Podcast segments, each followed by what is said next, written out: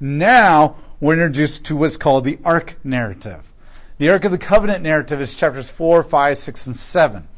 And what's interesting is Samuel is not going to really be mentioned in any of these chapters, uh, not in a large base. He'll come in at the end of 7, but he's going to, you would think that Samuel would have a very prominent role in this. Yet he's not. And so what's interesting is that Samuel is going to kind of take a backseat role, and he's not going to be mentioned in this narrative. Yet the Ark of the Covenant that's only been mentioned one time, as in Samuel was close to it, is going to become very prominent in the story. And this is the very amazing thing that God is going to do is it's all going to center around the Ark of the Covenant. And the point is that even though Samuel is the prophet, and you would think that he is like really amazing because the word of God is coming through him. Every word of God is fulfilled through him. He's more righteous than anybody else, so to speak. And all the people are looking to him and following him. In the end, this narrative is making the point that Yahweh is still the king, though. That we just elevated Samuel up, and you now expect Samuel to start doing these amazing things, but for the next three chapters, he takes a back seat, and the Ark of the Covenant becomes very prominent. And the Ark of the Covenant is going to pretty much dictate everything. And by that, I mean as a symbolic representation of Yahweh, not that the Ark of the Covenant is like this magical thing. Because that's the other point of this story. It's not magical. But the point is that Samuel is not the main character. Yahweh is. And this is going to be pressed in here. Chapter 4, verse 1b. Then the Israelites went out to fight the Philistines, and they camped at Ebenezer, and the Philistines camped at Aphek, and the Philistines arranged their forces to fight Israel as the battle spread out. Israel was defeated by the Philistines, who killed about 4,000 men in the battle line of the field. Now, Aphek is right here on this river, right in the yellow. It's in Philistine territory. And Ebenezer is right by Aphek, just literally on the other side of this imaginary line in the red area. And so, and oh, by the way, Ebenezer means my stone of help, stone of help. Remember that song, I lift my Ebenezer? And I always like do this poll with people. I'm like, what does Ebenezer mean? And they're like, I don't know. It's like, but we're singing this praise song to God and we have no idea what that word means. And I don't mean that every one of you don't know what it means, but so many people don't. Ebenezer is stone of help. So when you're lifting up your Ebenezer, you're not lifting up Ebenezer Scrooge. You're lifting up your stone of help. Right? That's why Dickens used Ebenezer as his name because he ends up becoming a help at the end of the story to a lot of people, even though he doesn't start that way. And so Ebenezer's stone of help. They are at the stone of help and they're going to fight against the Philistines. However, the Philistines just clobber them. Now, we're never told why they're fighting the Philistines, why the Philistines are fighting them. We're never told why God has not given them victory in any kind of a way. But that's not important. It's not important that you know why they're fighting. All that's important is that the Philistines are impressing them. Now, it is important why they're being oppressed and why God is not helping them, but by now you've read the book of Judges. And you know exactly why God is not helping them. It's because they have been disobedient to Yahweh, pursuing idols and living like the Canaanites around them. And so God gave them over to the foreign enemies to oppress them. And remember, the last one was Samson, and they were oppressed by the Philistines, yet the people never cried out to help for God. This is very important because remember, at the time that Samuel is becoming prophet right now, you have to remember that just probably five or ten years ago, Samson just died. So Samson was called to begin the deliverance of Israel from the hand of the Philistines. And the Philistines are oppressing Israel and attacking them and conquering them. And the people are not crying out for help at all. They're so used to the oppression, they're so compromised with the Philistines, they're not crying out to God for help. It's the first time of all the judges they don't cry out to help. The irony is they're at the stone of help right now, and they're not crying out for help. Not only that, they never saw Samson as a leader. Remember, Samson was so narcissistic and so selfish that when he did kill the Philistines, not for the right reasons, but for his own vengeance, the Israelites got mad at him and said, Why are you causing problems for us? We're going to hand you over to be killed. That's not the way you treat your leaders called by God. So they're even handing their shafats, their deliverers, over to the enemy. And Samson never delivered them in any kind of a way. So this is the exact same Philistine oppression that the book of Judges ended with. And Samuel's now coming into the picture, and they're getting clobbered. They're getting clobbered in the same way that they got clobbered at the end of Samson's story. And they're getting clobbered because of their idolatry, and they're getting clobbered because God has not lifted up a leader to deliver them. But what's interesting here is Eli is now the judge and knows that they're not crying out to Eli for help. And Eli is not said to have been called by God. And Eli is not going out and leading them as a judge against the enemy. Eli is sitting in a chair eating sacrificial meat in the tabernacle. Now we've gone from Samson, who is just a totally self absorbed, narcissistic person who just kills Philistines for his own vengeance. Now we've gone to a judge who just sits and eats all the time and never ever helps God as he's stealing from God. So we have digressed significantly. So one would then expect Samuel to come into the picture as the next judge. So they got clobbered. When the army came back to the camp, the elders of Israel said, Why did Yahweh let us be defeated by, today by the Philistines? They're so disconnected from the law that they don't even know. Oh, maybe it's all your idolatry and your corruption and what you did to all those women and under the Levites back in Judges. I mean, let me just count the ways. But it never occurs to them. Let's take with us the ark of the covenant of Yahweh from Shiloh. When it is with us, it will save us from the hand of our enemies. Now, what's wrong with this? Like yes, they're treating the ark of Yahweh like an idol and they're saying the ark will save us and not not Yahweh. Let's bring our own idol into the picture and this will save us. They're treating it as a magical talisman or talisman. They're treating it as a magical talisman. Now remember, Samson believed that his hair was given to him by God to become magical and give him strength. And now they think the Ark of the Covenant is a magical gold box that if you just rub it, power of God comes out. The problem is that this is all pagan way of thinking. The pagans believe that objects are endowed with magic, not Yahweh. And Yahweh never, ever, ever portrays anything as having power. Everything is just usually symbols of something that you're supposed to theologically understand about God. Not that that thing actually is powerful in itself. And so they're trusting in this physical object more than they are Yahweh. But what's interesting is that they don't go to Samuel. It's already made it very clear that Samuel is seen as a leader during that time period. That Samuel's everything that he says is fulfilled by God. And yet they don't go to Samuel. And so Samuel is their leader, but they don't go to him for help. We'd rather have a magical box because the magical box is more trustworthy than the prophet, because it's a magical box. So the army is sent to Shiloh, and they took from there the ark of the covenant of Yahweh, of hosts, who sits between the cherubim. Now the two sons of Eli and Hophni and Phinehas were there with the ark of the covenant of God. Now you know what's happening. Hophni and Phinehas don't ever really leave the tabernacle and go to battle. In fact, the Levites don't fight in battles. And the Ark of the Covenant wasn't really mentioned at all in the book of Judges. So this is a very rare occurrence for them to actually bring the Ark of God out. But why is God allowing the Ark to be brought out of the tabernacle to a war? To get Hophni and Phinehas out into the battlefield. But there's another reason too. The first thing is to get Hophni and Phinehas on the battlefield. The second is what's coming next. When the Ark of the Covenant of Yahweh arrived in the camp, all of Israel shouted so loudly that the ground shook. So they're yelling, and the yelling here is like a battle cry, a battle cry to go to war. And we know now we're going to be victorious because the box is with us. Just sounds so stupid when you say it that way. I mean, no disrespect against the Ark of the Covenant, but this is the point that God is making, actually. When the Philistines heard the sound of the shout, they said, What is this loud shout in the camp of the Hebrews? Then they realized that the ark of Yahweh had arrived in the camp, and the Philistines were scared because they thought that the gods had come to the camp. They too said, Too bad for us. We've never seen anything like this. Too bad for us. Who can deliver us from the hand of this, these mighty gods? These are the gods who struck down the Egyptians with all sorts of plagues in the desert. Be strong and act like men, you Philistines, or else you will wind up serving the Hebrews the way that they have served you have served them.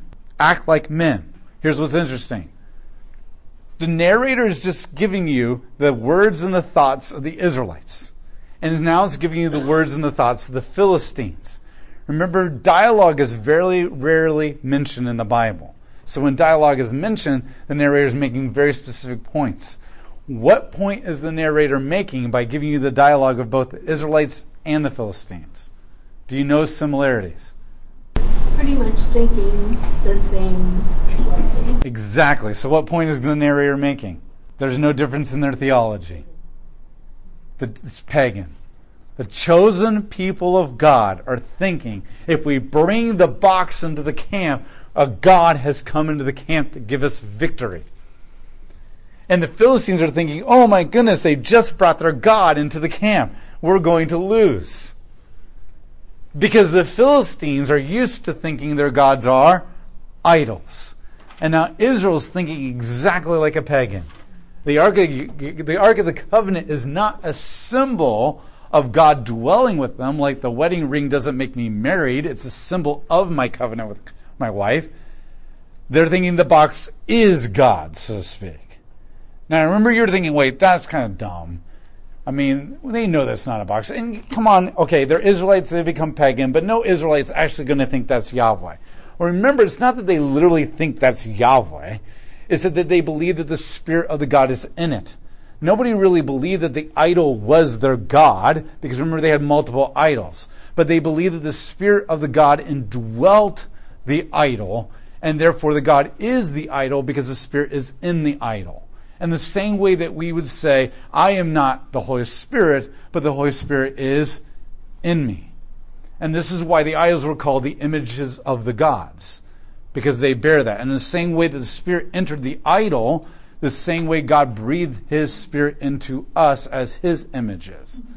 And so that's the way they're viewing it. And so they've adopted that pagan way of thinking, and they're not thinking the box is Yahweh, but they're thinking a part of Yahweh's Spirit is in the box. So in that sense, God is the box in the same way, well, God is in the box. God is in the box in the same way that God is in us. And that's the way they're viewing it. That's the way they're viewing it. But there's another point going on here. What is the difference between the Philistines' words and the Israelites' words? There is a difference. They mention God and not just God, but gods, plural. What was Israel's primary job? What is the whole point of being the image of God? What's the whole point of being the chosen people of God? To make him known to the people. Now, when Moses led Israel out of the Red Sea, through the Red Sea, 50 years later, sorry, 40 years later, Rahab says, Everybody in Canaan knows what your God has done and how he's been faithful to you and what your God, and we're all scared of your God, and I want to be part of your God over and over again. The Philistines are saying the gods, the gods. But notice that they're talking about the gods who have given the victory at Egypt. Israel has so poorly represented Yahweh that the Philistines automatically assume that the Israelites worship gods just like they do. Which means not only is Israel pagan just like the Philistines because they're thinking the same way about the box, but they're also so pagan that everybody literally thinks that Israel worships multiple gods, just like they do. There has been no difference. Everything we're seeing here the corruption, the idolatry, their thinking, their theology, their lack of representation, or representation the wrong way, has all shown that there's no difference between the Israelites and the Canaanites on a large scale. Now, are there individual people who are drastically different? Yes. We just read about them Boaz, Ruth, and Naomi, and many, many other people here and there. But the culture as a whole, the culture as a whole, there's no difference. And we can see this in the church. There's a lot of churches that you walk into, and a lot of Christians you talk to, and you're like, your theology is not any different than anybody else out there your theologies. And, and, and you can go into so many churches and think, there's nothing here that is unique. There's nothing here that's unique in any kind of a way. And so after many, many years of compromise, the irony here is Israel doesn't know that. Just like a lot of churches and a lot of Christians have no idea that there is no difference between them and everybody else. They think because they're going to church and they say God, there must be a difference. But the theology is everything. And so there's no difference between these two people. So the Philistines fought, verse 10, and Israel was defeated. They all ran home, and slaughter was very great. And 30,000 foot soldiers fell in the battle, and the ark of God was taken, and the two sons of Eli, Hophni, and Phinehas were killed. So the box give them victory. No. They were clobbered. And all the Israelites ran away. Remember at the very beginning of Joshua and Judges? Whenever Israel showed up in battle, it was always the enemy who turned on themselves and killed each other, and they ran away, and the Israelites were always chasing them. Now, this time, it's the Israelites that are being defeated, and they're running away and fleeing. The point is, God, in a way, is He's attacking his ark in a theological sense. Now, he's not attacking his ark in an anti ark kind of thing. He's attacking the ark in a bad perception, bad theology of the ark kind of a way. So he's attacking that idea that in the end, what God is saying is it's still just a box. Yes, you are. Tr- Here's the difficulty here. This is the tension with God. The box is sacred. The box is holy. If you come to it with a, a, an irreverent heart, if you touch it like you can just handle it whatever way you want, there is serious consequences for that. But at the same time, it's just a box. And that's why you need to understand that it's not that the box is magical and the box is going to kill you if you touch it in the wrong way, or that you're to approach the box with reverence is that there is no way that any of them can ever see God. And there's no way that any of them can get close to God. So the box becomes a symbol of God. And so the way that they treat the box is the way that they're treating God in their heart. And if I can't come into God's presence and if I can't approach Him, then I can at least demonstrate by faith in action how I feel about Him by the way I approach this symbol. Just like this wedding ring is just a piece of metal. That's all it is. I mean, you could put a piece of yarn on my finger and it would represent the same thing.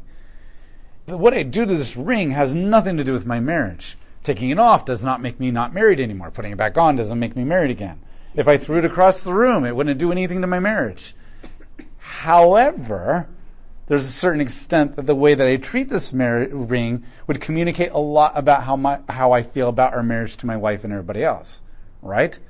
And so in some ways this is just a physical object and that's it. And who cares what it really is and the grand purpose of things when it comes to my marriage. But in a way this ring is sacred and it is holy in the sense that it does represent something very sacred and very holy. And the way that I treat it says something about the way that I feel about my marriage and the way I feel about my wife. And just like we would think it was so dumb to put this ring up like on a podium and like bow to it and worship it and, and think that if I pray to it or caress it, it will give my marriage great health and vitality. That's what they're doing to the box. Effectively one one one, even though they were afraid. The other one lost. So what's that box? It means nothing, right? It's nothing. But now what God's going to do is endow it with more meaning. And so what he's going to do next is show them, because this is what he's going to do. First, before you give somebody theology, you have to deconstruct their previous theology. So right now he's deconstructing their theology of this is just a box. You put your hope and trust in this box, but it did nothing for you. But now he's going to use the box to show him who's really in power and who's really controlling. So, in one sense, if the box doesn't work, but in the other sense, the box starts doing something, then you realize it's not really the box, it's the one who's using the box. What he's doing now is the box is just a box. But the story we're going into is, but in the hands of Yahweh, it becomes an instrument. Just like Israel is just a nation, but in the hands of Yahweh, it becomes a great and powerful instrument. Just like you and I are just humans, flesh. But in the hands of God, we can become powerful instruments in the kingdom of God. Just like the storm is just a storm that comes down and brings rain and sometimes tear down trees and houses. But in the hands of God, it can wipe out the enemy and deliver Israel. And so we need to understand something. The box is not a God, but the box is a tool of God that He can use it in powerful ways, just like everything in creation. And so that's the proper theology that we're to have. So great, yeah, he is deconstructing that theology so he can build a new theology on this box. Here's the question It is still true that every single time the Ark of the Covenant goes out in public is to be covered with animal skins from the tabernacle and then covered with the blue linen fabric. Remember everything that the bronze altar, the, the candlestand, everything got covered with the blue and the purple fabrics of the temple, tabernacle, and then covered with the animal skins. But the Ark of the Covenant got covered with the animal skins and then the blue linen fabric. So that you weren't allowed to look on any of these objects as a normal Israelite. However, you could tell by the order of the fabric which one was actually the Ark of the Covenant. And God, no one was allowed to touch the Ark of the Covenant except for the priests. And the priests were not allowed to touch the Ark of the Covenant. They were only allowed to touch the poles that went through the side of the Ark of the Covenant. So it was still to be revered because it represented, like the wedding ring, the covenant. But now the Philistines are manhandling this with all their grimy little pagan fingers and carrying it in proper ways, and nothing's happening to them. And the question is, why does God judge Israel so harshly for their mistreating of it? But now the Philistines are like even more jacked up, nothing's happening to them. Because they don't know any better, and God is prolonging, or de- better way of saying is delaying the judgment in order to bring a more powerful judgment. He's allowing them to handle it. It's kind of like watching a movie. You, if you give an enemy a bomb, you don't detonate it until they've taken it into the heart of the camp. And that's what he's doing. He's allowing them to handle it because he's God. And he can do whatever he wants. Everything in creation is His. Everything was created for His purpose and His purpose alone. And if He wants to change the rules to accomplish His will, He can. And He changes the rules for a little bit to bring it into Philistine territory. Now, what's interesting is remember Samson who didn't serve God for the right reasons? But God used his desire, he really liked Philistine women. And God used his desire for Philistine women so that Samson would go into Philistine territory. And if he's not going to kill them for God, I know that sounds so bad, but um, if he's not going to kill them in obedience to God, then at least get him in Philistine territory with his lusts and desires. And because Samson never got what he wanted, and when he didn't get what he wanted, he threw tantrums. So you put the Spirit of God upon him and turn him into a biological hand grenade. So that's what God's doing with the Ark of the Covenant. Samson's not doing right anymore. He's dead. Nobody else is. So send the Ark of the Covenant into the heart of the, the ant nest and let the poison do its work, so to speak. And that's what he's going to do here. So Hophni and Phinehas are dead. And that's the final note here. The Ark of the Covenant is captured, and Hophni and Phinehas are dead. Verse 12. On that day, a Benjamite ran from the battle lines and came to Shiloh. His clothes were torn and dirt on his head. That was a very common way of expressing mourning. People in the Eastern world are way more expressive with their emotions. Americans, we just like to bottle up, although that's changing in the, the last couple of generations. But they were very expressive. So when you mourn, you rip your clothes, you put ashes on your head, like you make it clear to everybody what's going on. Like nobody has to like wonder what you're feeling in the Eastern cultures. You're, you're out there. And when you say, hey, how are you doing? And somebody's like, oh, good, and they don't really mean that, that would never happen in Israel. You know, they would tell you. So when he arrived at Shiloh, Eli was sitting in his chair. Notice once again, remember? His chair, even though this is in the tabernacle. Watching by the side of the road, for he was very worried about the ark of God. That's interesting. His sons and the ark of the God have gone out to battle. God never said anything about the ark of the God, ark of God. Yet he said his sons are going to die. Yet what is he worried about? The ark. Now, it could be that he's resigned himself completely to the judgment of his sons, so there's no point worrying about them.